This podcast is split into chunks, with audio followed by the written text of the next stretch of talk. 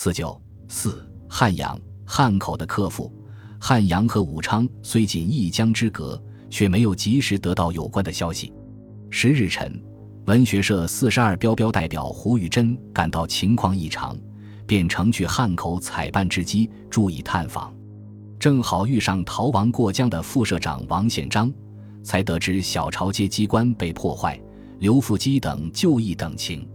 当晚，胡玉珍回营。将情况通知了书记王纂成。十一日午后，第八司重队管带萧安国率兵三百多人来到汉阳，只见他们形态狼狈，武装凌乱，却不知道原因。萧部声称奉命前来保卫兵工厂，被守场士兵力拒，便改驻龟山下水师营教场。不久，王纂成派出打听消息的士兵渡江归来，得知武昌已被革命军占领。便决定当晚发动。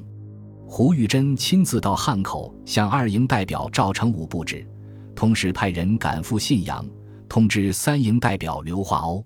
晚上八点多钟，胡玉珍自外布置归来，见准备就绪，便取出密藏的三粒子弹，鸣枪为号。士兵们立即集合。胡玉珍宣布说：“武昌已被我革命军占领，我们今天光复阳夏。”为祖宗报仇，为民族争光，随即派人打开子弹库，分发子弹。管带汪炳山见状逃亡。元日知会会员，队官宋希全想阻止，士兵用白金缠在他的臂上，说：“你不要糊涂，推他当指挥。”士兵们迅速地占领了纲要，兵攻粮场，并把三门大炮拖上龟山。辎重八营的清兵不敢抵抗，就上了楚才舰。十二日拂晓，起义军在龟山设立指挥部，将山头庙内神杖撕下来作为旗帜，高高的悬挂在山顶上。当时，楚才舰正向龟山方向行驶，邱文斌指挥士兵发炮轰击，双方发生炮战。不久，楚才舰连中数炮，仓皇逃走。汉阳宣告克复。汉口革命党人的行动大体与汉阳同时。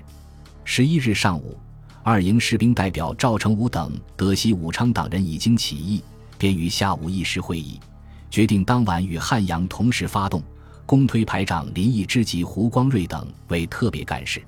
六时，二营管带陈忠林传令各队加强警戒，并称瑞邓电条的河南军即将到汉。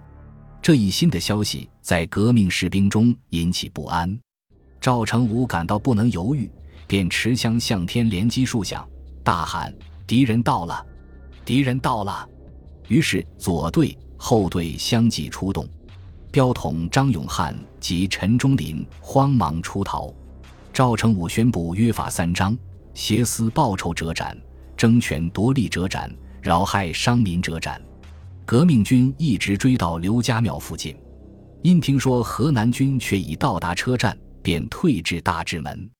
同日，因发生放火抢掠现象，汉口商房保安会等二十二个团体会员千余人集会，一决以保卫地方、协助民军为要义。十二日，各团体联合会正干事马中济同商会协理孙明新等人到汉阳，要求革命军过江镇抚。宋希全接受要求，派出了部队，汉口局势得到稳定。